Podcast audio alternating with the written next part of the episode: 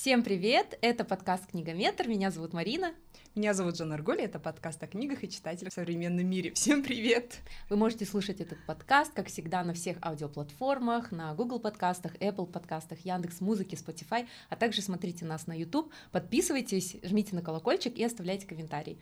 Сегодня у нас итоги года. Ура! И мы с Мариной рады, что мы записываем последний выпуск в этом году, потому что этот год был, наверное, с, нам с Мариной такой более суматошный, более м, сложный, э, потому что мы начали осваивать новый формат да, мы начали осваивать YouTube, и, конечно же, сегодня мы поделимся с вами итогами подкаста, а также расскажем, что же мы читали в этом году, какие лучшие, худшие книги, лучшие фильмы, сериалы и так да. далее. И сегодня у нас есть партнер. А, к нам впервые в подкаст пришел стилист, которая да. одела нас. Наверное, вы заметили, что у нас очень красивая и необычная одежда. Да. Это казахстанский бренд Кадики Z. Это одежда для современной жительницы мегаполиса, которая любит читать, занимается самообразованием, занимается любимым делом. И доставка есть по всему Казахстану, а магазины вы можете найти в городе Алматы и Астане. Z, наверное, олицетворяют нас с Мариной, которые утром приходим на съемку, в обед у нас ждет деловой какой деловая встреча, а после обеда надо забирать детей. Поэтому мы выбираем свободную, удобную одежду, которая очень легко трансформируется. А Кади как раз-таки шьет такие вещи, потому что сама основательница, она такая же деловая женщина, которая занятая, и ей, наверное, э, пришла идея как раз-таки, чтобы шить э, одежду для таких женщин. Да, потому что такое платье-футляр, например, я нигде не могла найти. Это правда. Я искала в онлайн-магазинах, в офлайн магазинах и я рада, что наконец э, нашла. Причем это еще и одежда Made in Казахстан. Все, кто слушает нас в аудиоверсии, переходите в видеоверсию, да. переходите в Инстаграм, чтобы увидеть, какие мы сегодня красивые и праздничные. Да. И я Марине говорю, надо сегодня побольше снять контента, потому что мы сегодня наконец красивые, и пришел человек, который нас собрал для съемок. Да, поэтому спасибо. И вообще э, мы будем подводить итоги года. А, этот год был для нас поворотным, можно сказать, потому что мы выходим уже и три года, да. но в этом году впервые вышли в видео. Э, видеоформат на YouTube. Это для нас неизведанное поле. Очень тяжело, очень сложно собираться, да. сложно ехать в студию. И ты отметь, что у нас теперь начали выходить эпизоды полностью на казахском языке. Это еще один вызов для нас да. Марины, потому что мы книги читаем либо на русском, либо по большинству на английском языке, и нам было сложно это все обсуждать на казахском языке. И когда у нас появился наш партнер, наш любимый Э, издательский дом Steppenworld, который именно э, занимается тем, что переводит мировые бестселлеры на казахский язык. Вначале это были для детей книги, затем они уже начали расширять свою линейку, теперь они переводят и для взрослых. Они знамениты тем, что они перевели на казахский язык Харри Поттера. И когда э, Раиса Ханым сказала нам, давайте, мы сможем это сделать, мы с Мариной решились и на казахский язык.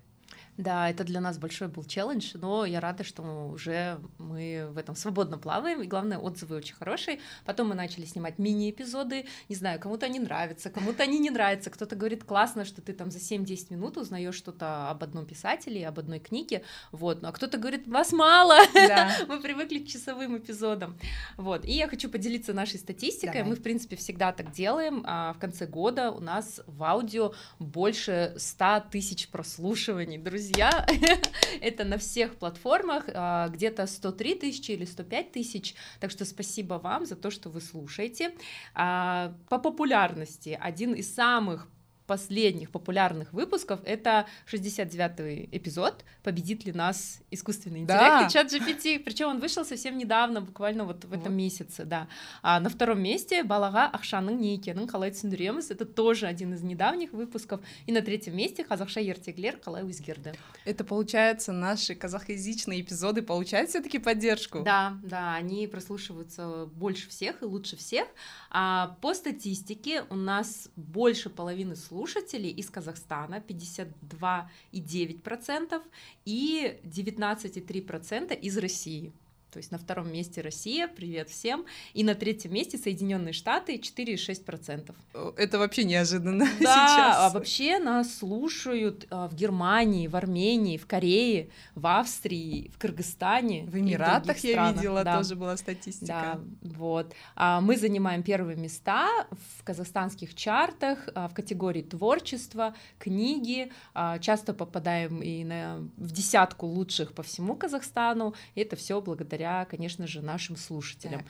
Ну, а статистика в YouTube пока 2000 просмотров. Ну, это начало. Все эпизоды, да. И подписчиков у нас сколько, сейчас скажу. Чуть больше 200. Да, около, около того. Поэтому, ребят, пожалуйста, поддерживайте нас на видео. Многие, кстати, наши друзья даже говорили, да. мы вас не, не смотрим в, ой, в Ютубе, мы привыкли вас слушать в аудио. в аудио. Мы такие, а зачем мы тогда стараемся? Да, зачем мы стараемся? Вы хотя бы посмотрите, какие мы красивые в да. кадре. Плюс мы еще будем показывать все эти красивые книжки. Да. Такой хорошая статистика, ты меня порадовала. Ну, еще, наверное, пару слов о наших партнерах. У нас есть постоянный наш партнер. Это издательский дом Step and World, о котором я уже упоминала очень-очень много раз. Спасибо большое, что нас поддерживают. И один из наших постоянных партнеров, компания Kingston, которая выпускает твердотельный накопитель и все виды памяти, они поддерживают у нас уже третий год. И я очень рада, что теперь э, прибавился казахстанский бренд Кади, который предоставили нам такие замечательные вещи для съемок. Угу. И еще давай поблагодарим нашего партнера ООН, Организация да. Объединенных Наций. Мы очень гордимся этим сотрудничеством, так что спасибо ООН за то, что поддержали нас. Один из последних эпизодов на казахском языке про сборник сказок Шуглала Ертеглер на нашем канале и везде, где вы нас слушаете книжным перейдем. Все. Давай обсуждать книжки. Ну, давай ты. Во-первых, сколько книг ты прочитала в этом году? Давай, порази просто всех, убей на повал. 120, да? Такая нет. Я в этом году поставила себе цель прочитать 70 книг. Сейчас мы снимаем середина декабря. Я прочитала 66. Я думаю, 4 в легкую прочитается до конца года, поэтому я выполню свою цель, думаю. На самом деле, мне очень было сложно выбрать лучшую книгу, потому что самая последняя прочитанная книга для меня всегда лучшая. И у меня всегда бывает, что э, в топах года почему-то осенние книги. Я вчера себе поставила... Нет, Жан Аргуль, нельзя обходить январские книги, я все посмотрела. И знаешь, я выбрала... Перечитала, да, За ночь, да.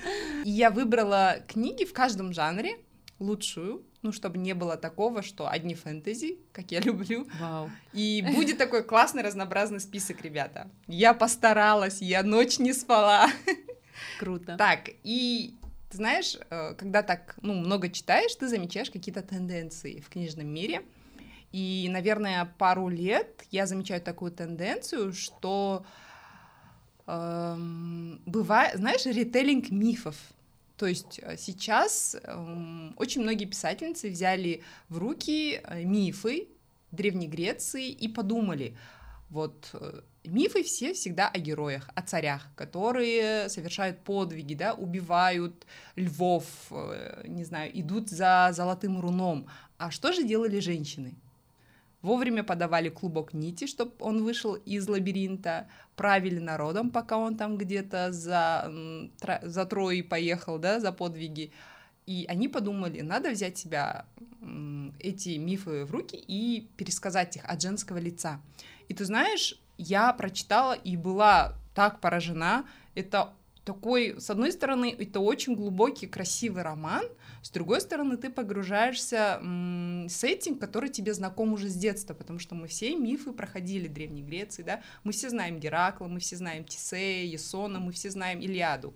Но тут ты по-иному начинаешь смотреть уже привычные вещи. Например, вот одно из последних я прочитала Констанцию Казати, Клитемнестра. Мы знаем, как ее спартанскую женщину, жену Агамемнона. И тут я совсем по-другому на нее взглянула. Все мы помним, как Агамемнон, идя э, войной на Трою, и они очень долгое время стоят, э, не могут, э, корабли не надуваются, и он говорит, что вот, э, ему жрец говорит, что Бог разгневался, нужно принести в жертву. И Агамемнон принимает решение жертву принести свою дочь Эфигению. Мы все знаем эту историю, но тут это рассказано глазами матери Эфигении, Клетимнестра. это просто разорвало мне душу. Это такой классный роман. То есть и тут можно читать, знаешь, с нулевым знанием мифа. То есть ты вообще абсолютно можешь не знать, кто такой Агамемнон, почему Елена у... бросила своего мужа и поехала за Парисом в Трою, да? Тут все тебе объясняют очень коротко, классно, рассказывают, что откуда, кто за бог, что он сделал, кого соблазнил. И плюс ты получаешь классную историю. Это просто пару вечеров обеспечена отличной историей.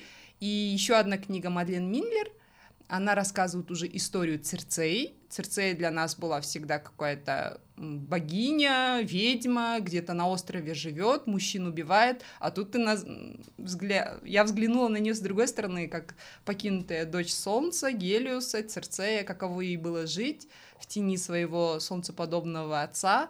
И еще одна книга — это Ариадна, написала Дженнифер Сейнт, то есть та самая Ариадна, которая помогла из лабиринта выйти Тисею, да, и убить Минотавра, а тут ты... Э, то есть это совсем с другой стороны. И тут я понимаю, насколько важна фем-оптика, Почему мы с Мариной всегда говорим, mm-hmm. что голос женщин важно? Потому что всегда истории пишут герои. А то, что там происходило, никто об этом не говорит. А когда женщина берет в руки перо и начинает рассказывать историю, ты погружаешься во все это вот да, закулисье такое. И поэтому моя такая большая-большая рекомендация пересказ мифов, ритейлинг. Это вот три книги, которые я успела прочитать. Есть еще, я думаю, еще напишут, потому что это классный такой жанр. Это серия так и называется? Это не серия. Или, Или это... ты сама ее собрала в серию? Я, я сама, а, собра... сама я сама собрала. Я придумала жанр. Да. Ритейлинг мифов, ну, то есть это все знакомые мифы, которые пересказали женщины-писательницы от лица женских героев. Вот сейчас вот собрала книги, и я поняла, что я взяла только две книги Мужчины. Мужчин, остальные все Одного женщины. мужчины причем. Вот, Когда да, не считается. Нет, это тоже. А, это тоже, окей. И остальные книги женщин. И я поняла, что еще одна тенденция становится mm-hmm. больше писательниц. Mm-hmm. И это супер.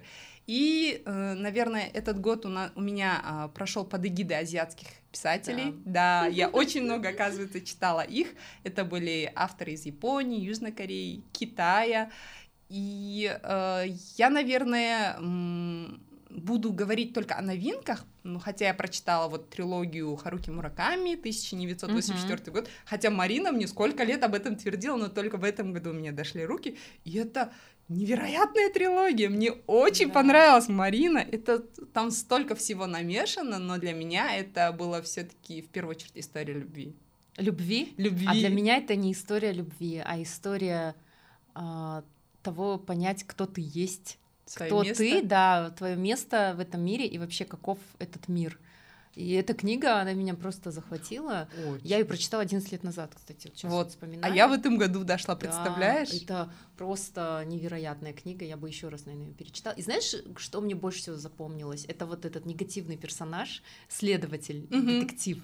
Как его описывают? Как его описывают? Как его описывали? Как он разговаривает? Да, вот это просто было нечто. Это очень живой персонаж. Да. И ты знаешь, когда я прочитала эту трилогию, я э, вспомнила несколько книг современных писателей, и я поняла, что именно эта история оставила в них след, потому что mm. многие какие-то вещи ты угадываешь, это же было там, вот такая любовь была же у них, а, и это, это так интересно. Они брали за основу Мураками. Все-таки, да, да, след, мне кажется, оставила, и эта трилогия действительно, она такая магнум опус, да, как многие да, говорят. Но, но при этом, когда люди говорят про Мураками, очень редко, когда очень всплывает бывает эта книга. В основном люди, ну, те, которые восхищаются да. Мураками, они говорят о ранних работах. Норвежский, а, Норвежский лес. лес, охота на овец, да. там, Dance Dance. Я, кстати, я всегда говорю, вот, э, что я не читала большинство произведений я Мураками. Тоже? Я вот тоже начинала с ранних, и это, наверное, неправильно. Вот, то есть, когда начинаешь с ранних, а, это по-другому, да, да по-другому воспринимается, но вот мне достаточно того, что я прочитала 1984, и этого мне достаточно, чтобы любить Мураками уже. Мне кажется, он вложил все мастерство, прямо вот маэстро отработал на славу, мне она очень понравилась. Если вы не знакомы с Харуки Мураками, Наша с Мариной рекомендация, да. начните с трилогии 1984 год, она читается очень быстро, она захватывает, не отпускает вас. И это классное чтение для зимы. Это очень реалистично. То есть обычно, когда я читаю фэнтези или какую-то mm-hmm. фантастику, я всегда, ну, разграничиваю, где там реальный мир, а где вот это вот фэнтези. Да. Но когда Тут я веришь. читала, да, я так смотрела даже на небо и такая, а сейчас будут две луны. Это, то есть он так достоверно Ты это описывает. Веришь, да, да, я очень верила. И он, и он держит в напряжении, в страхе. Согласна. То есть постоянно какой-то вот страх, что, блин, сейчас бомбанет. Да, Согласна. Ты прям мне вернула эти воспоминания. Классно. И я хочу рассказать об одном писателе, который, наверное, уже на протяжении трех лет занимает меня. Это занимает твое сердце. Занимает мое сердце, да. Это американский писатель вьетнамского происхождения Вьет Хань Гуен.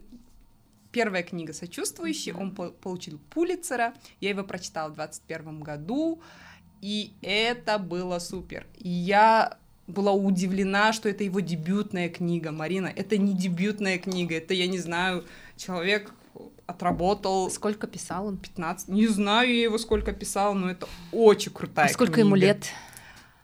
Хороший вопрос. Около 40, я думаю, на ну фотографиях. Вот. Хотя они выглядят моложе, азиатские писатели. Ну, не 23? Нет, нет, нет, нет, а, нет. он уже зрелый, он э, учился у как сейчас принято, э, как это, творческие литературные курсы. Кемпы? Да, кемпы, mm-hmm. которые они берут гранты на это. Да, да, как да. это прекрасно мастерская. Это наша мечта, Это наша мечта. Заберите кто, нас. Кто помнит эпизод про скандинавскую литературу, вот да. я рассказывала о том, что были писательские дома в Швеции, где можно было прийти э, писателям, которые именно пишут детские книги, и там работать. Такой коворкинг для писателей. Да. И, в общем, правительство Ещё это поддерживало. Платят. Вот, если бы у нас было бы такое, это было бы классно. Но с другой стороны, мы можем сами создать.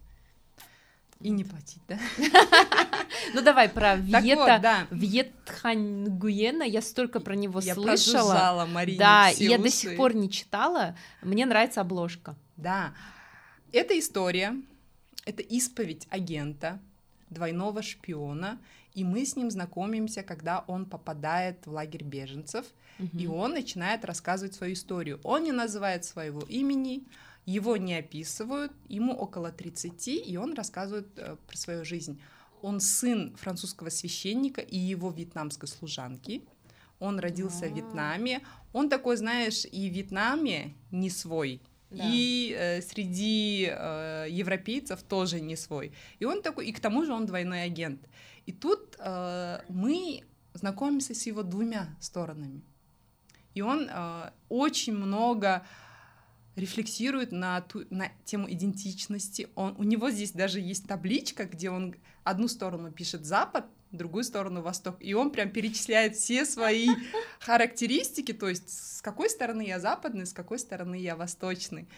И это Тут, знаешь, очень много его размышлений, но это так читается классно, потому что у него супер ироничный язык, у него очень поэтичный язык. Mm-hmm. И тут приходит весть, что он написал вторую часть, и это будет трилогия, он сейчас третью Вау. часть.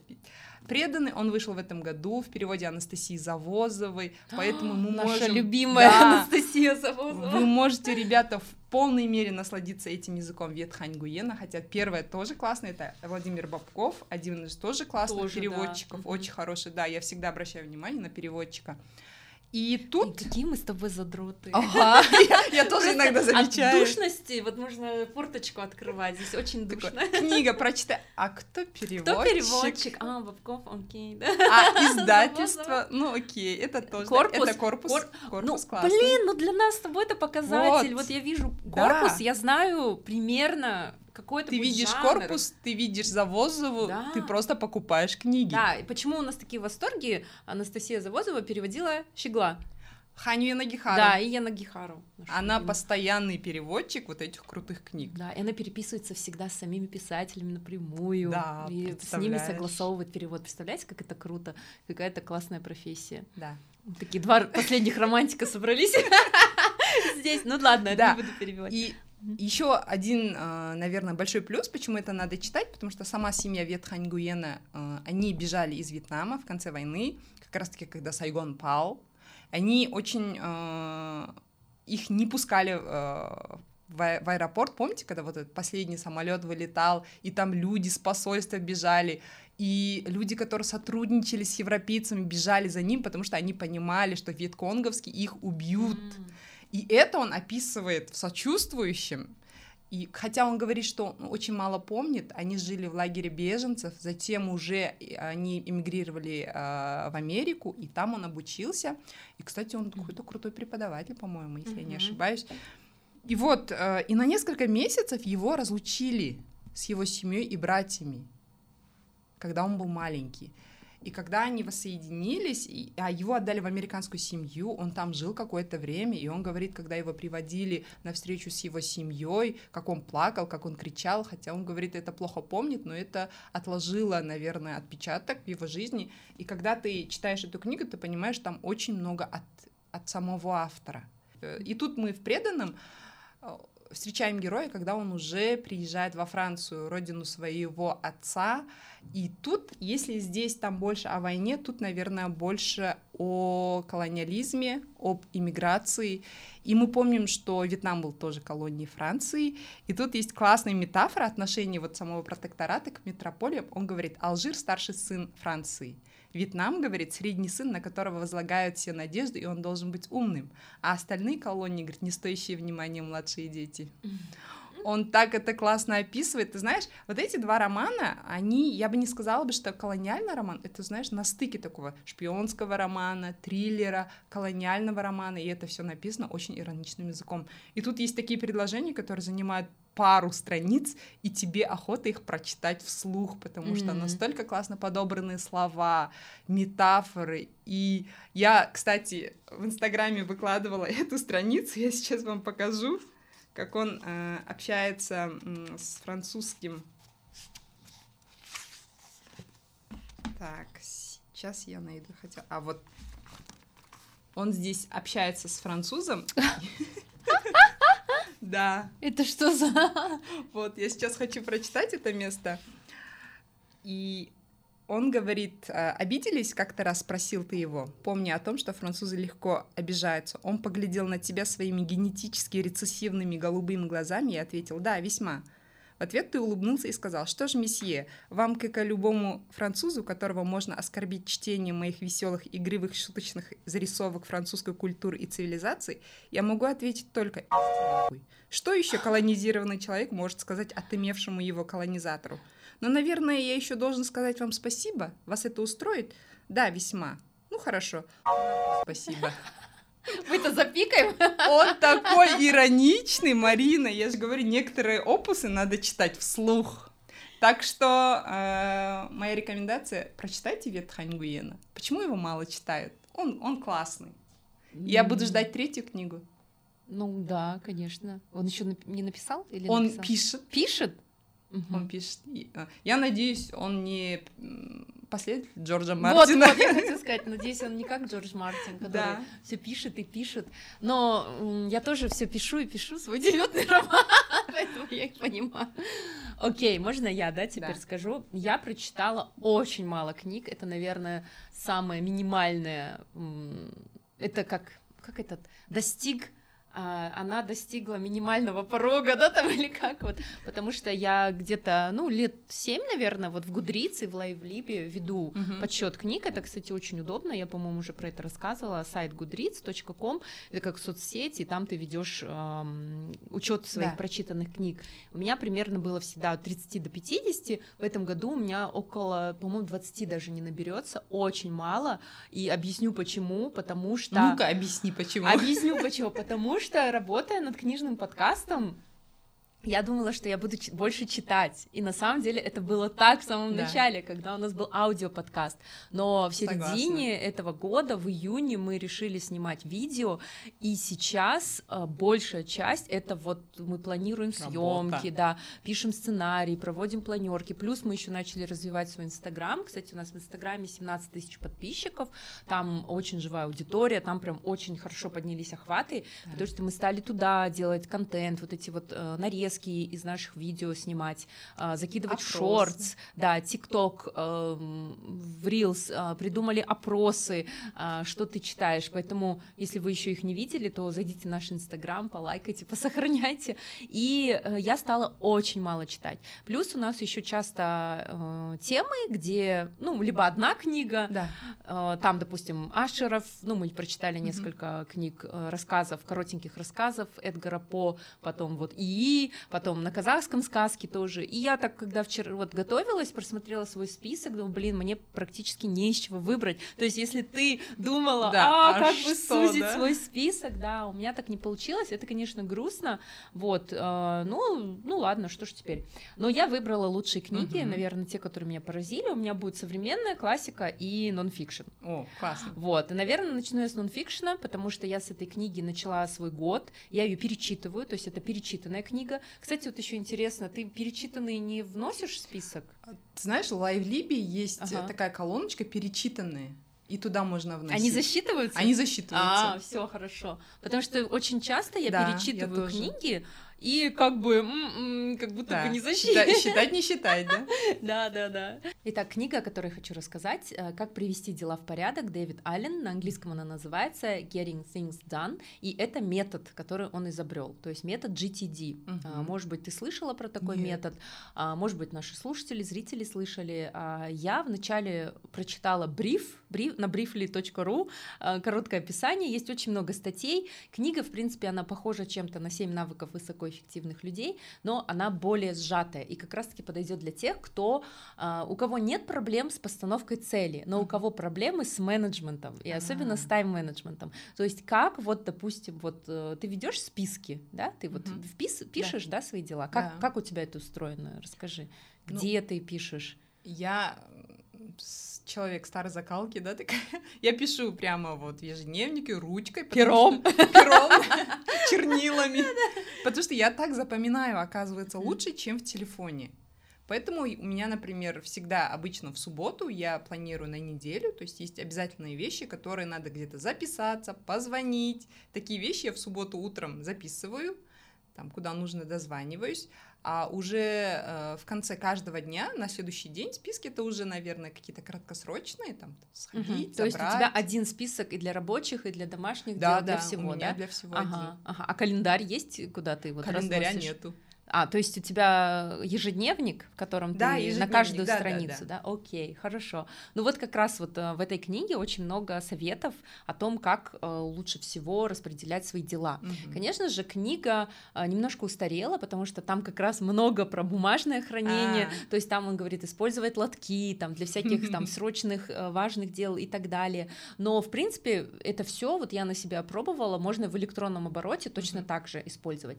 А первое, что я вынесла из этой книги, это то, что нужно вести календарь, и то, что э, все рабочие и личные дела должны быть в одном календаре. А, это, я правильно Да, делаю? ты а, правильно я делаешь. Думала, я наоборот неправильно Потому делаю. что я знаю, что многие э, рабочие задачи пишут, Отдельно. допустим, в один ежедневник, угу. ну, потому что, например, я вот ходила на работу в офис, естественно, у меня да. там рабочий ежедневник, там нет никаких там моих личных дел, угу. там сходить парикмахеру, сходить да, к стоматологу, да, да. отвезти ребенка туда-то, это я не писала. Угу. Для этого был другой календарь. Угу. И в этом в чем неудобство этого метода, то, что ты можешь забыть, что да, у тебя да, назначено, да, допустим, да? детский утренник, а ты ставишь какой-нибудь звонок да. по работе. И вот, э, вот это вот очень простой совет, но mm-hmm. он мне помог, потому mm-hmm. что я стала вот эти вот э, списки я объединила, а потом также список нужно сегментировать, mm-hmm. то есть э, его лучше всего сегментировать по месту какому-нибудь или а по теме. Допустим, у меня вот есть список, я покажу, как я веду. Я, кстати, тоже... Например, врачи, да?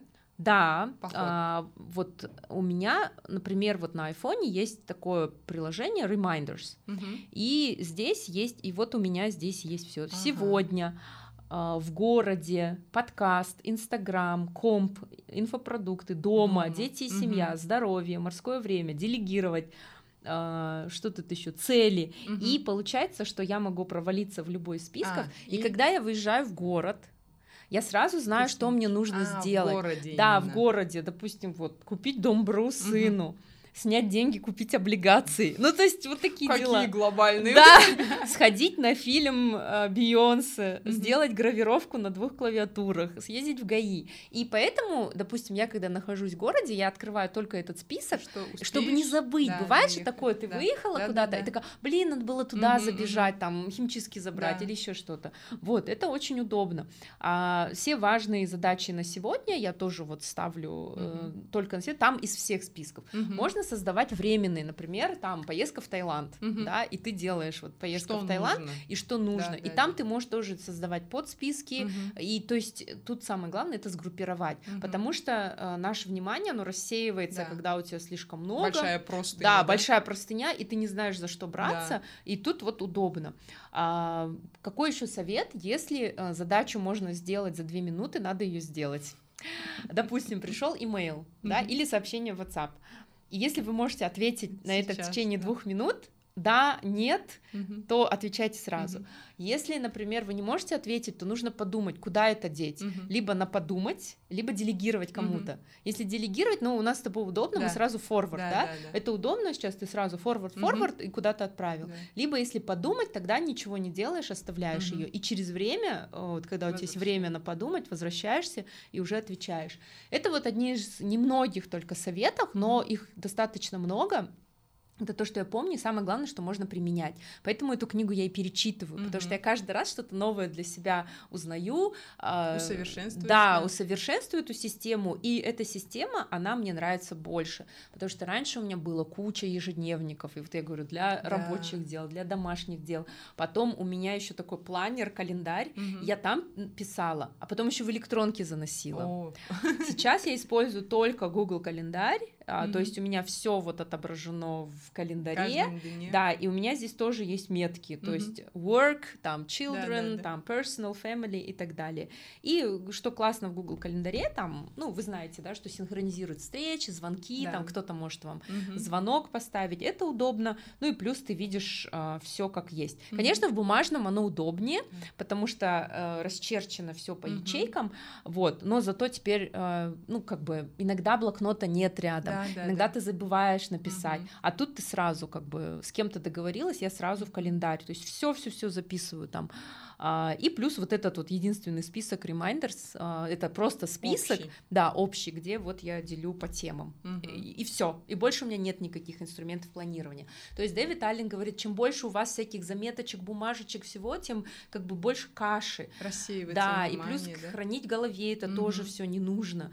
То есть самое главное это все выгрузить. Мгм. То есть самое главное это всегда вот свой inbox в Да. голове держать пустым. Да, да, да. То есть всегда ты задачу, ты вот думаешь, делаю сейчас, делегирую, оставляю Да. на потом, на подумать, и вот так вот. И вот он объясняет, как работать в этой системе, то есть прям система GTD, есть у нее много Классно. поклонников, да, поэтому я очень советую прочитать эту книгу, она легкая, и можно прям вот, э, Мгм. ну, как бы перелистывая читать, э, то есть то, что применимо использовать, допустим, лотки там для бумаг не надо Ну да. использовать, да, и так далее. И я после этой книги придумала даже свою систему разбора времени.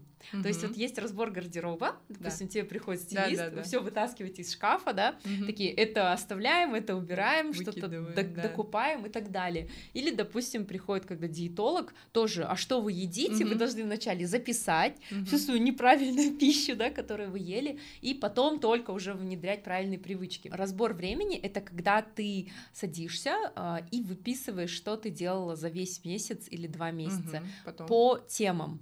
То есть я сделала как? Взяла такие маленькие sticky notes Мгм. разных цветов, и, допустим, что я сделала из семейных, Мгм. сколько встреч было с семьей, А. сколько раз я сходила в кино с детьми, э, поводила я ли их там детей на, к- в кружки. Это вот отдельная там Мгм. графа. И вот эти бумажки вместе. Потом по работе, допустим, Мгм. по подкасту. Мгм. Да, сколько было Да, да, да. встреч, там у нас сколько Мгм. записей и так далее. Потом все это раскладываешь, вот именно почему бумажным, потому Мгм. что все наглядно.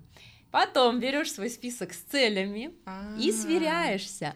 А ты Да, достаточно да, сделала Где у всего? тебя черная дыра? Да, то есть, допустим, ты сказала, я буду там ну, не знаю, искать финансирование. Допустим, Да. мы с тобой поставили цель, Мгм. допустим, за месяц найти там трех Да. партнеров в Да. подкаст. И мы смотрим, а на самом деле мы Что мы сделали? мы провели одну Мгм. планерку, мы, допустим, ходили по вечеринкам, да, с Да. тобой, и э, только одному партнеру Мгм. выслали медиакит. Мгм. А значит, мы сделали недостаточно. Да. И вот такой анализ Мгм. времени. А куда много ушло? Да, Допустим, да, там, да. о, тут кино, тут кофейни, а тут это, да. да, да. Ага, оказывается, я и ты вот как бы- Ревизия. да, это вот такая ревизия. Ну, есть Надо метод по попробовать. Коуви, эм, где вот этот квадрат, матрица Да, да, да, да. управления временем, можно туда. Мгм. Но видишь, это гипотетические твои задачи, и Мгм. мы же всегда еще хотим казаться лучше. Мгм. Типа, ой, ну я так много, наверное, не провожу время в телефоне. Да. Заходишь в скринтайм, у тебя 8 часов в телефоне, да, полный рабочий Мгм. день. И поэтому вот этот метод, вот когда ты выписала, да, Мгм. и прям честно себе вот взглянула Да. в глаза. Это вот как вот финансы выписывать, Да. да, сколько ушло там на кофейни, сколько на одежду, на косметику. Да. И вот точно так же взглянула в глаза.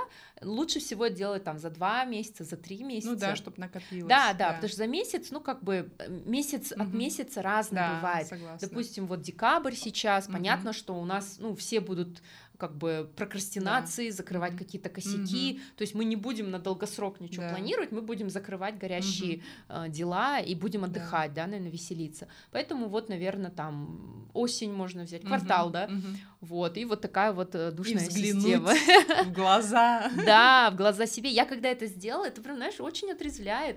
Надо мне. Прям очень. Потому что есть пару целей, которые уже каждый год, оно вроде, знаешь, не нужно очень много какого-то времени, Мгм. усилий, чтобы достигнуть, но она как-то откладывается. Я не могу понять, почему она откладывается. Вот, вот, вот. Классно, что у тебя нон-фикшн, потому что у меня нон-фикшена вообще нету, хотя я Ага. прочитала несколько, но э, их нету у меня. Ну, давай я еще один нонфикшн А тогда посоветую. есть, да. Вообще, нонфикшн чем хорош?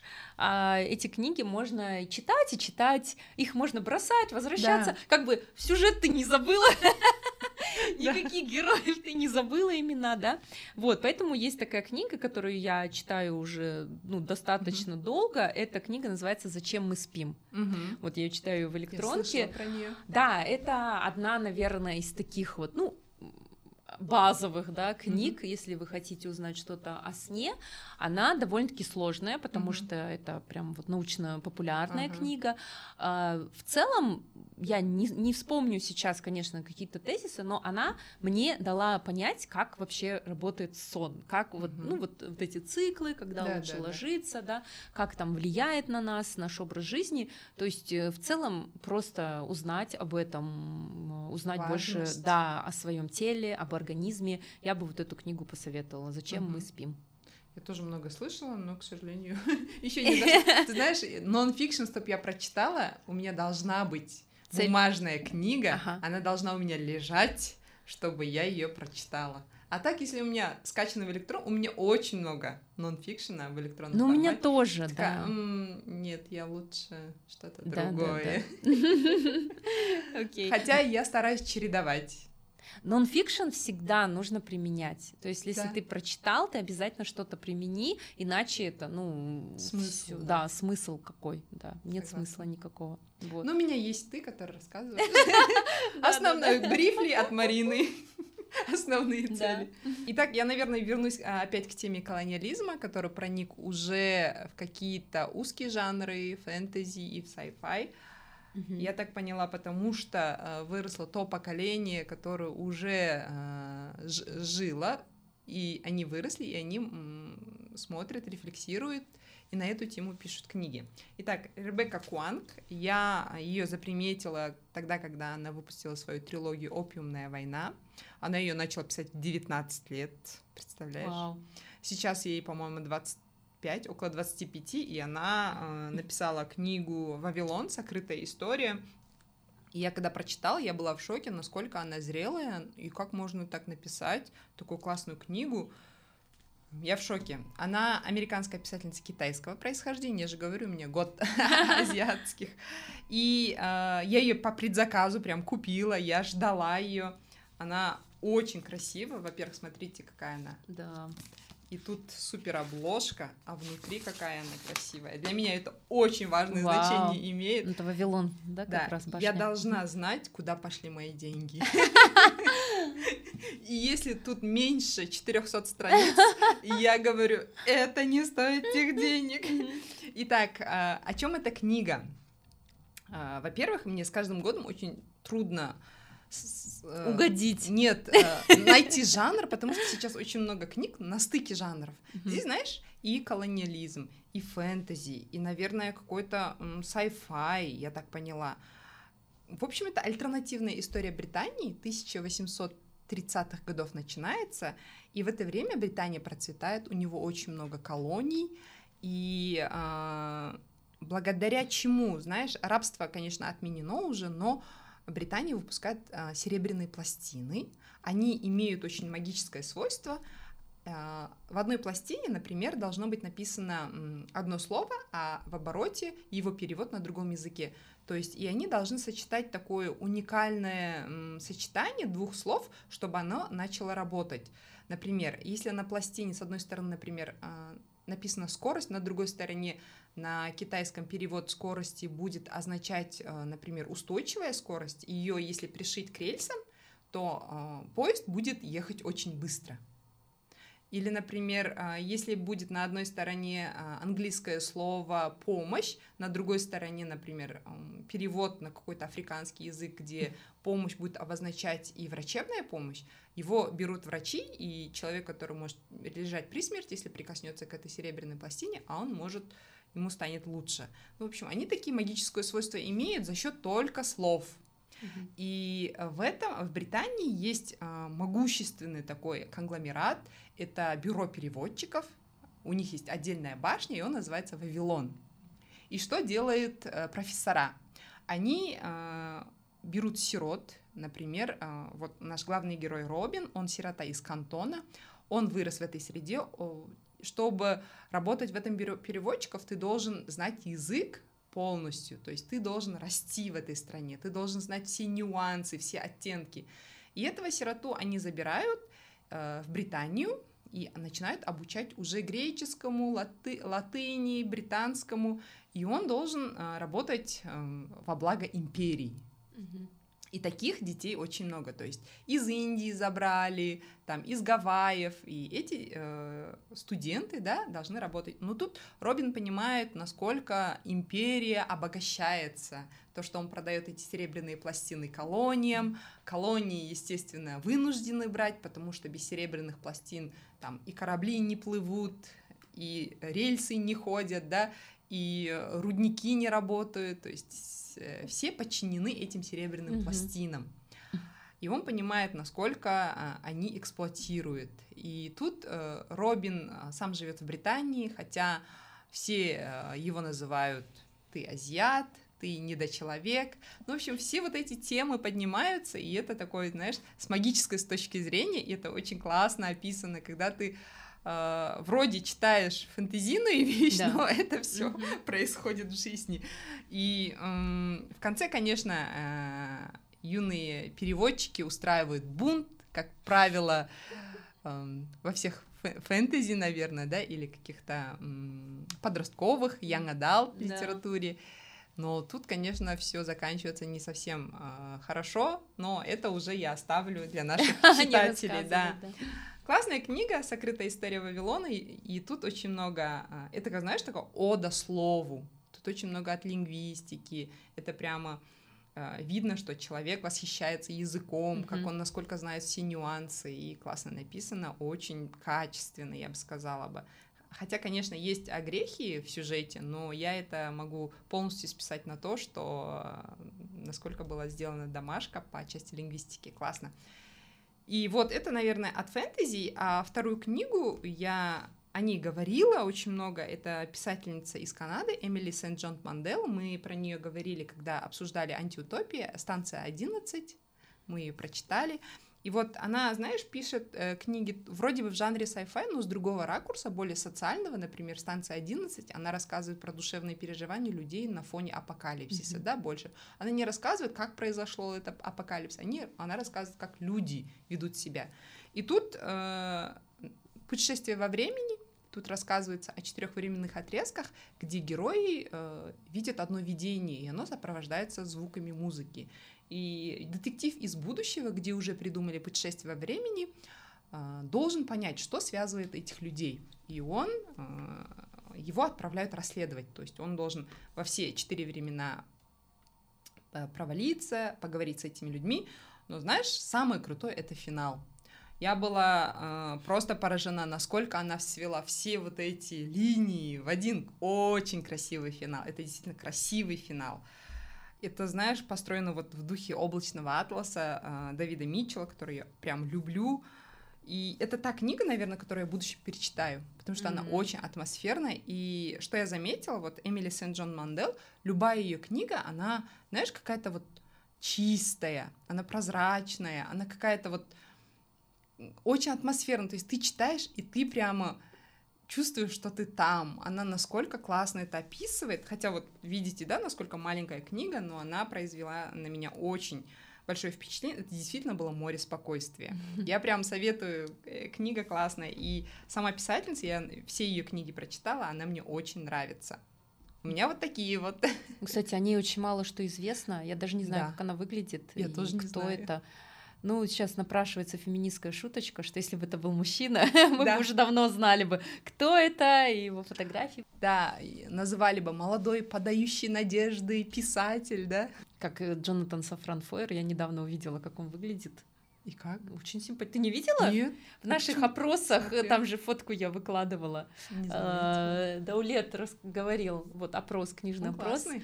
Он очень красивый, он, он симпатичный, очень фактур у него, оч, такой интеллектуал. Свитер, э, щетина, очки, mm. да. Я даже не знала, что он так выглядит. Мне нравится Чен Цюфань.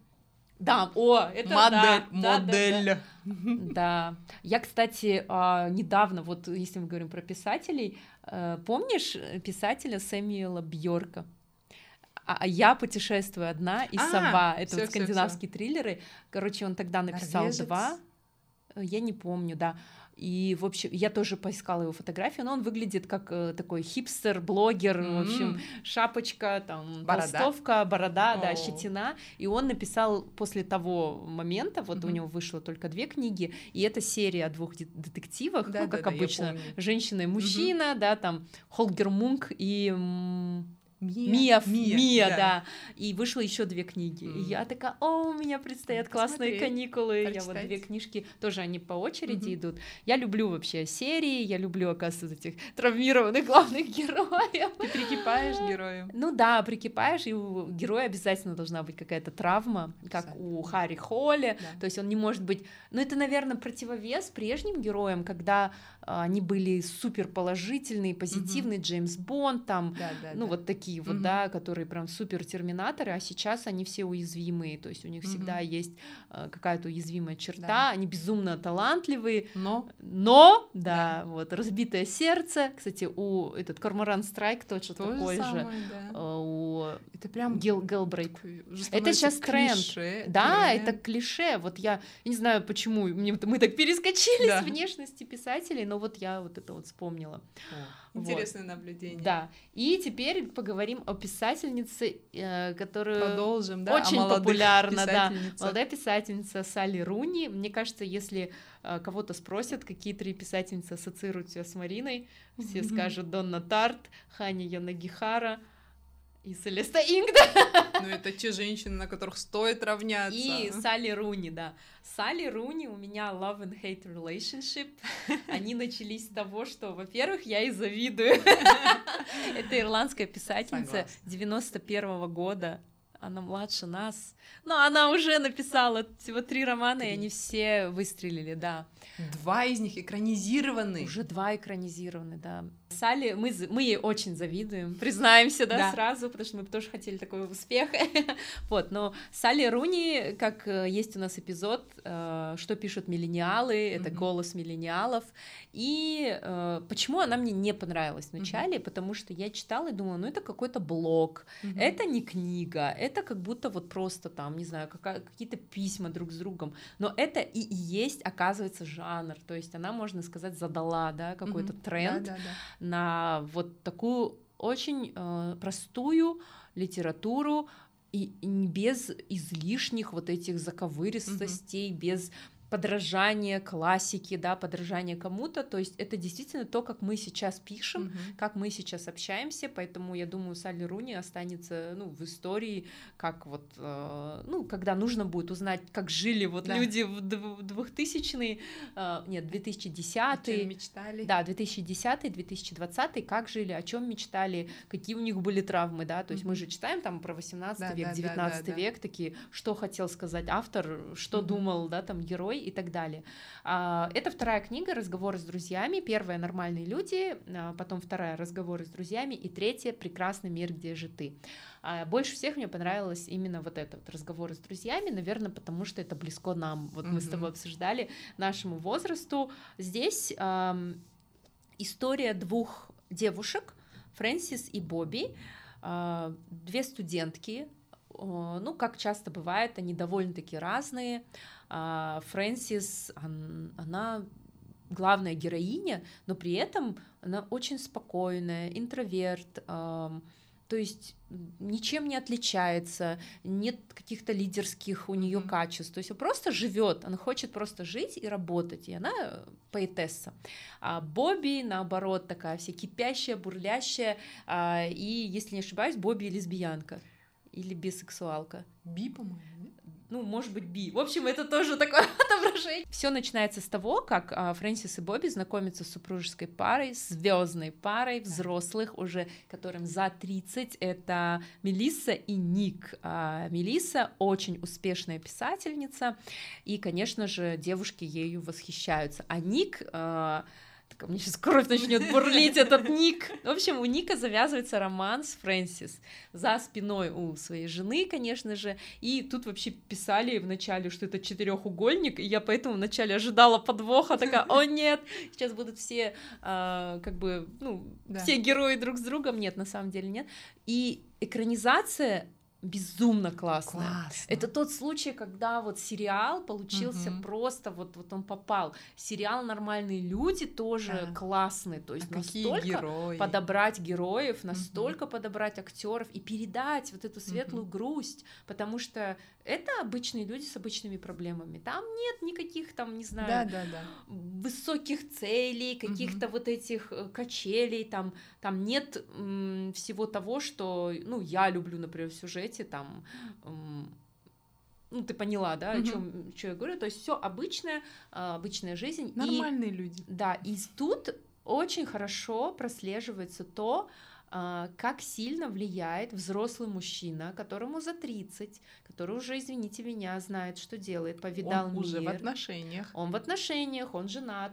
И э, девушка, студентка, которая около там, ну, в своих 20. Да. И как он сильно на нее влияет, это просто red flag. Вот эту книгу можете прям взять и вот прям вот девочки, вот кто хочет там выяснить, кто такой абьюзер, газлайтер, да, и так далее, прям читайте из его ответов складывайте все. Вот я потом читала, mm-hmm. я такая, блин, да капец. И а он постоянно, финал? он постоянно на нее стрелки переводит. То есть он он вот честно, вот э, как говно в проруби. Вот честно, и я не понимаю, как такие мужчины к ним сами липнут женщины. Да. Делает ровно никакой инициативы, и постоянно женщины сами к нему липнут. Угу. Это первое.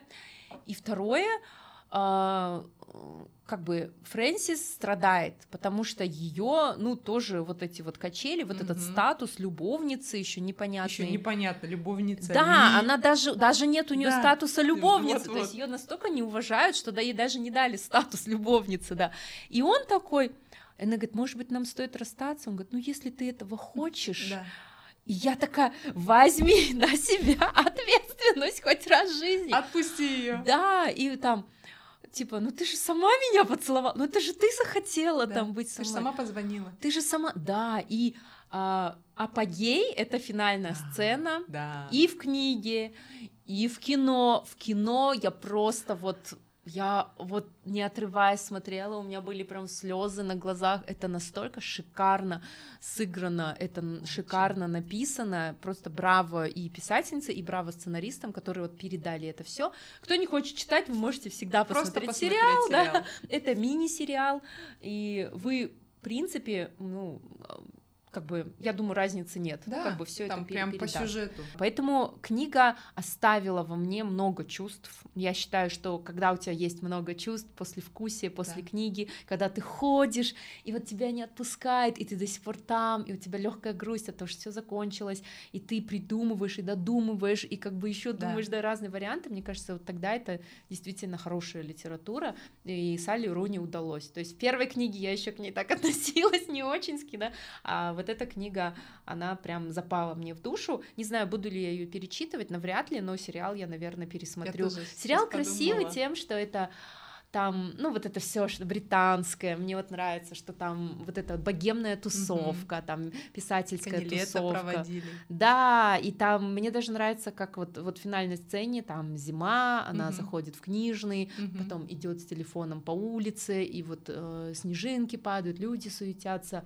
Это вот прям классно передана вот эта атмосфера. То есть хотелось бы там ощутиться, ой, очутиться, ощутиться и ощутиться тоже. Да.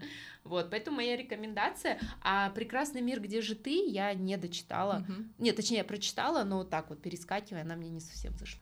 Ты знаешь, я сейчас еще больше стану душнилой, еще большим задротом.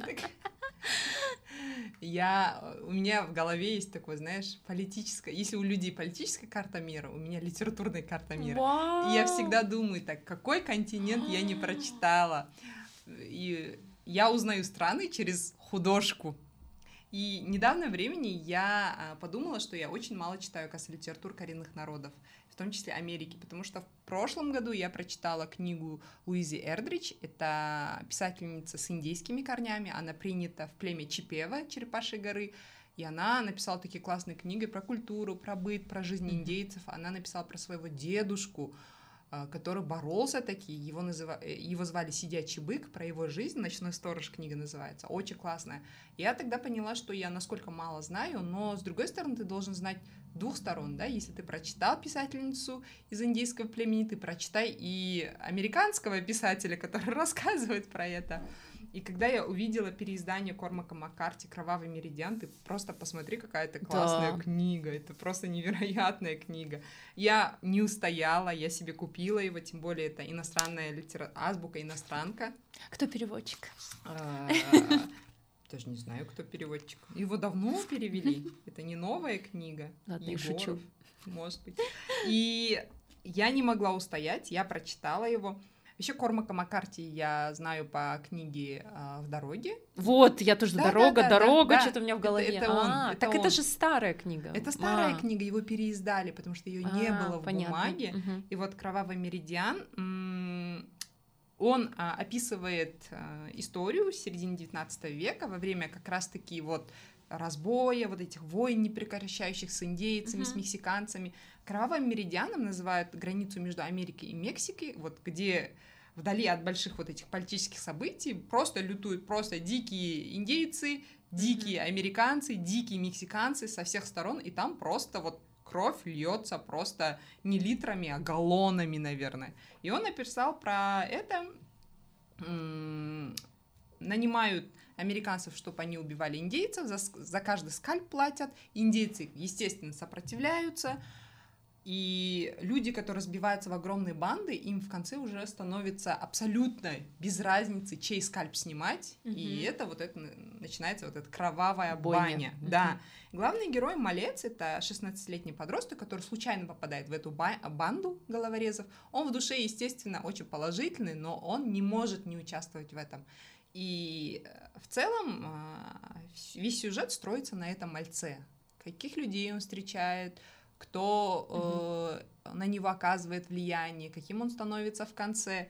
И тут, наверное, больше язык Кормака Маккарти, он такой притчевый, знаешь, там, э, конечно, рассказывается событие, но там больше вот надо обращать внимание на знаки, на вот это вот какие-то вещи, которые, наверное, и с библейским сюжетом, да, там есть очень много людей, которые не просто герой, а ты понимаешь, что он олицетворяет. Это такой, такой с двойным дном, наверное, книга. Но он а, очень классный. И мне кажется, это та книга, которую нужно прочитать, чтобы понять американскую историю, в принципе, американскую литературу. Так что Кормак Маккарт. И вот сейчас его э, переиздали пограничную трилогию. Если вдруг знаете, где его продают, потому что его нигде нету. Я не знаю, кто его раскупил, любители Кормака Маккарти. Не свистните, пожалуйста, я хочу ее купить, но ее нигде, к сожалению, нету. И э, многие истории основаны на реальных событиях, многие даже клички этих mm-hmm. людей, банды, они, оказывается, действительно существовали. Эм, это же очень жестокое время с очень жестокими людьми, где буквально человеческая ц... жизнь вообще потеряла ценность, и она может быть и кровавой, и страшной, но эта литература очень классная. Мне она супер понравилась. Почему-то мне напоминает как будто убийца цветочной луны. Да, ты да? знаешь. Одна тема. Тема одна, mm-hmm. и после этой фильма я еще больше mm-hmm. прониклась этим. Я сейчас э, читаю книгу тоже одного э, писать индийского писателя. Э, мы там there there называется. Мы там были другими, что ли, вот mm-hmm. на, на, на русском перевод. И Коренные. тоже да, коренной это, это коренной, народ. коренной писатель. И мне кажется, нужно вот читать э, разные взгляды, чтобы понимать, то есть ты тогда вот объемную картину перед твоими глазами, и теперь любой фильм, да, э, тот же самый Джанго или тот же самый э, фильм «Убийца цветочной луны» mm-hmm. для меня уже, знаешь, другой окрас. Да. И когда мне говорят, это очень скучный фильм трехчасовой, я такая, нет. А ты посмотрела? Не... Да, я в кинотеатре смотрела. Это не скучный фильм трехчасовой. Я так и не посмотрела. Сказать. Но я и не прочитала книгу, я послушала подкаст. У холмов есть подкаст, они все рассказали. рассказали. Да, они рассказали, и там полностью расследование. Вот. Но я была в, в индийской резервации в США. Да. Да, я была там. А мы ходили там ну, навстречу, и знаешь, они готовили в казанах лепешки точно такие же, как наши Очень щельпеки. Много, да. И просто мои глаза, когда я это увидела, и я говорю, у нас точно с вами что-то есть да, схожее, да, да. да. Вот, и по внешности тоже похожи на нас. Вот, там школа, дома, то есть такая община, где живут все. Мы познакомились с детьми, сходили в их школу. Ну, то есть очень классно, мне понравилось. И, конечно, про культуру тоже там было много. Вот. Но, естественно, трагич... трагичная да, история стоит согласна. за всем этим, да. Вот. Помнишь, мы читали «Сын»? Вот, вот, вот, да, ты тоже вот как сон, это, как сын. Это прям как продолжение сына, можно читать. Ну мы с тобой дальше. прям друг друга такие, я тебя убедила, ты меня убедила. Сейчас я прям все да. хочу прочитать, все, что ты рассказала. Ну, не думайте, что я приготовила все кровавое, все страшное. Я приготовила и Feel Good Fiction, две книги, буквально очень быстро скажу. А, с другой стороны, почему я их называю Feel Good Fiction? Потому что они мне помогли а, во время, когда я болела, вот два раза ОРВИ слегла, и эти книги mm-hmm. мне помогали. Mm-hmm. «Белая хризантема» Мэрилин Брахт, это американская писательница уже с корейскими корнями.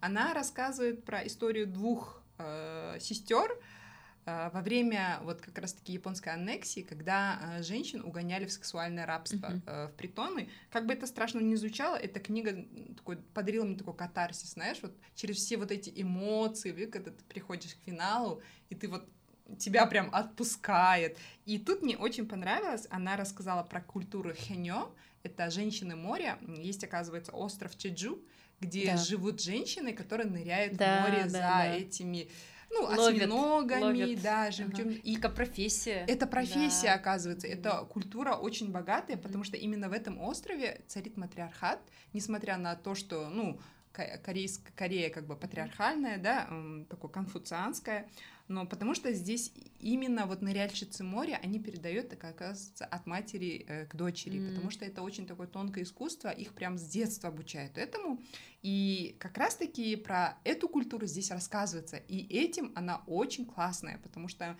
помогает прикоснуться к этой культуре, понять, узнать, какие они были, эти корейские женщины. Вторая книга, к сожалению, у меня ее в бумажном варианте нету, это «Воронье озеро» Мэри Лоусон, кстати, я тебе хотела сказать, вот Мэри Лос написала книгу в 65. Это ее первая книга. О, это меня очень обнадеживает. У нас есть шанс. Да, потому что я же все вот хочу после 60 стать писательницей. Да, и, и книга классная. Она как раз-таки канадская писательница. Она рассказывает об одной семье, где четверо детей, два брата и две сестры. Они живут вот в канадской глуши. И в один момент их жизнь меняется, и тут, знаешь, очень такая а, мягкая, тихая, размеренная книга, где рассказывают, как как раз-таки отношения в этой коммуне, которые в глуши mm-hmm. живут, да, как соседи друг другу помогают, как э, эти четверо отношения друг с другом, да, брата и сестры. И тут очень много природы канадской, как она э, близкое значение имеет э, для этих людей, которые прям живут в этой природе, в глуши. Э, какие они, вот даже мне учительница понравилась, это настолько классная книга, не знаю, и я вот даже в Инстаграме спрашивала, это у меня температура mm. или действительно книга классная? Ребята, кто читал «Воронье озеро», напишите в комментарии, она только на меня такое впечатление произвела или она действительно классная книга? И э, мне кажется, даже у этих героев есть прототип, потому что они очень живо, классно прописаны. Хотя там нету такого, знаешь, такая вот за углом там, что-то здесь, там насилие. Нет, такого нет. Это очень простая история, размеренная.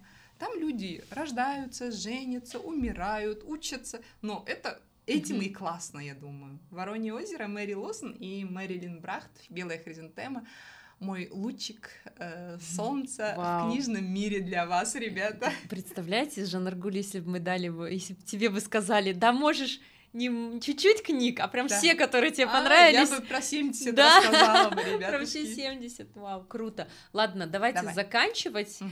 а, этот эпизод моей еще одной книжкой, я о ней рассказывала. На удивление понравилось мне Архан Памук, Музей невинности. С Арханом Памуком, наверное, у меня история такая же, как и с Мураками. Я схватила какую-то из его ранних работ, кстати, у тебя тоже, да, такая да, история? у меня тоже такая история. Его имя Красный, да, да ты прочитала? Имя, имя ему Красный, а, имя я ему не красный. смогла дочитать. Вот, а я прочитала Снег. Угу. Просто увидела обложку, очень красивая обложка, взяла снег, мне не особо понравилось. Я такая, и что все восхищаются этим Арханом Памуком? То же самое у меня было, что все восхищаются мураками, да, когда вот я впервые там охоту на овец начала читать, норвеж... норвежский лес. А, про эту книгу есть отдельный эпизод, я уже о ней рассказывала, и э, принималась я за нее тоже без особых э, ожиданий. Mm-hmm. В целом я не очень люблю начинать классику. Ну, мне кажется, это уже такая классика, да, скорее всего, песня, и песня, говорю, книга. И почему? Потому что те книги, которые у всех на слуху, Uh, очень боюсь в них разочароваться. Да, есть такое. То да? есть, если я начинаю, допустим, если я начинаю молодую писательницу Салли Руни или Селесту Инг, mm-hmm то она, если мне не понравится, ну ничего страшного, да. да? А тут это же Памук, Нобелевский лауреат, а если он мне не понравится и так далее. Тут опять можно форточку от душности открывать. Это не только мои мои мысли такие. У нас то свой какой-то мир и категории ранжирования. Ты такая, я слишком мало читаю коренных народов. Я такая, а что, если мне классик не понравится? Нобелевский лауреат мне не зайдет, да? Я же тогда, как я буду дальше жить, да? Да, да, да. Вот. Но у меня это есть всегда. То есть вот, например, белая хризантема, ничего не знаю об авторе, да, mm-hmm. и я такая, о, без проблем, я начну читать, да. да? А вот, например, у меня Франзен лежит до сих mm-hmm. пор твой, я тоже не могу к нему подступиться. Я говорю, я э, Тебе даже... кажется, что нужно подготовиться, да? Да, мне нужно да. что-то, я должна, я должна да, что-то да, сделать, да. там, не знаю, степень получить или что-то, и тогда я могу подготовиться. Вот, ну, короче, и, в общем, музей невинности очень понравился, читается супер-мега легко. А, и просто вот если вы хотите как это сказать? У меня опять такая вот эта линия, когда меня бесил здесь один мужчина, и тут меня бесил второй мужчина. Мужчины, которые бесят Марину. Мужчины, да, которые никак не могут принять решение.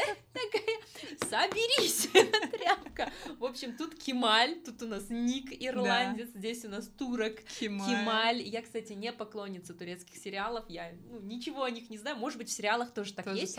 да, да, ну вот, и Кемаль говорит, я как истинный турецкий мужчина, я должен страдать. То есть страдание — это моя жизнь. И вот он лежит и страдает. А если хотите узнать сюжет, посмотрите мини-эпизод про музей невинности. А, классно поможет вообще узнать больше про Стамбул угу. и времен, да? про то, как понять, когда это любовь или не любовь все-таки у этого мужчины, который совсем недолго знал свою возлюбленную и потом страдал о ней добрую часть своей жизни, представляете, почти всю жизнь провести вот в том, что он по ней страдает mm-hmm. и думает о ней, и вот он начал собирать ее вещи а, в музей невинности. Основал музей. Основал музей, да, но кстати, история основана не на реальных событиях, это, скорее всего, вымысел, это уже Архан Памук, mm-hmm. такой маркетинговый ход сделал, очень, кстати, грамотный, супер грамотный маркетинговый ход, по-моему, никто из писателей так да. не догадался, написал книгу, ну, любовный роман, а потом раз такой бах и музей, музей. да, и вот люди ходят и ходят в этот музей, и здесь есть билет, кстати, недавно кто-то писал, Сходил? В Инстаграме нет. Э, я видела, наша, кстати, слушательница угу. Алия, я у нее видела в Инстаграме, она пишет, купила книгу, билет не нашла. А, да? И я пишу, ищите, ищите. Вот я вам скажу, в этом издании на 589 странице, вот так ну, даже она, она просто так выглядит, как будто бы не билет, а просто, да? Да, да, Поэтому, да, и ты никогда не, не узнаешь да. об этом. И вот здесь э, с этой книгой, теперь я хочу с этой книгой пойти в музей. То есть я читала такая, я ни за что не пойду в музей этого сумасшедшего. А теперь я такая, ну что ж, надо пойти. Надо. Вот насколько вот писатель, да, да, вот крутой, что он так смог увлечь и продать эту идею. Теперь скажи, ты будешь дальше читать Памука? Да, я хочу, очень хочу дальше читать. Вот, Памук мне вернул вот эту вот э, любовь к классике, потому что я слишком вот урылась в этих mm-hmm, всяких mm-hmm. священная ложь, да. вот мы Стефани да. Окс обсуждали с культистом, где там убийство, предательство, да, то, все, потом вот эти Харри Холли всякие, то есть когда очень много экшена, и прям события, события, события, но нет вот этой тягучести mm-hmm. на то, чтобы подумать, посмотреть, да, и помог мне вернул чувство э, красивого языка, mm-hmm. что я хочу опять читать что-то, где очень красивый язык, где все классно описывается, описываются чувства. Классно. И да, я после под, после помука я не смогла читать "Прекрасный мир, где же ты, Руни", потому что Может ну быть, настолько кстати. простой язык, да. я такая что, и я закрыла. И вот не смогла есть читать. же люди, которые говорят только читаю классику. Зачем да. мне современная угу. литература? Это так написано, это так не очень. Я хочу тем людям сказать, надо просто чуть-чуть перестроиться, мне кажется. Да, ну это же разное, это все да, равно, это что совсем разные. Это все равно, что, ну вот кино же очень более распространенный да. жанр. Если никто не говорит, я смотрю только классические да, фильмы, да, да. да. ну потому что это разное. Конечно. Всё, да. Ну, давай будем заканчивать. На этой ноте, да. да. И, наконец, поедим наши мандаринки, которые все, у нас лежат. Все мы разные, и книги, может быть, вам показаться некоторые совсем не подходят, но в любом случае не отказывайте себе в удовольствии, откры... открывать для себя новые жанры и новых писателей. И мы вам поможем в этом. Да, мы хотим еще раз поблагодарить нашего партнера сегодняшнего эпизода. Это казахстанский бренд одежды Кадики Z. Обязательно оставим ссылку, заходите в их инстаграм, смотрите, какие есть модели, вот такие вот красивые да. платья, костюмы, а, современная офисная одежда, которую можно носить не только в офис, но и, как вы видите, вот и на подкаст, да. и на встречу с друзьями, на новогодний корпоратив, а, на бизнес-встречу, на посиделку в кофейне, на поход в книжный магазин и так далее. Вот, все ссылки, все упоминания, список всех книг будет в описании. Давай вот мы же книгометр, давай вот их выстроим. Кстати, нам наш, э, наши постоянные слушатели уже возмущаются, говорят, вы же меряем? книгометр, почему вы перестали мерить книги? я говорю, ой, мы вообще забыли с этим ютубом, а мы забыли. Мы же обычно, когда дома, да, да. Мы да. же мерим дома, а тут, видите. Вот такую стопку книг. Здесь, можно сказать, еще две книжки. Да. Которые. А, еще у тебя электронные три. Ну, короче, где-то так. Вот такую стопку книг мы для вас подготовили сегодня. А, и мы прощаемся э, с вами, потому что мы уходим на каникулы.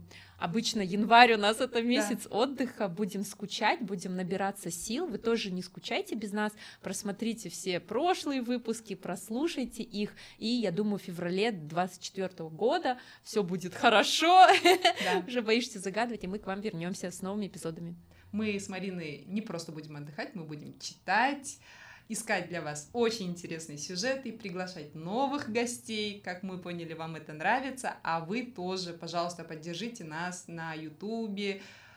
И, пожалуйста, ставьте лайки, комментарии, потому что по статистике Ютуба нет. По алгоритму. А, по алгоритму Ютуба, а это поможет нам подняться наверх. Мы этого очень хотим. Да, всем пока и с Новым годом! С Новым годом! Пока-пока!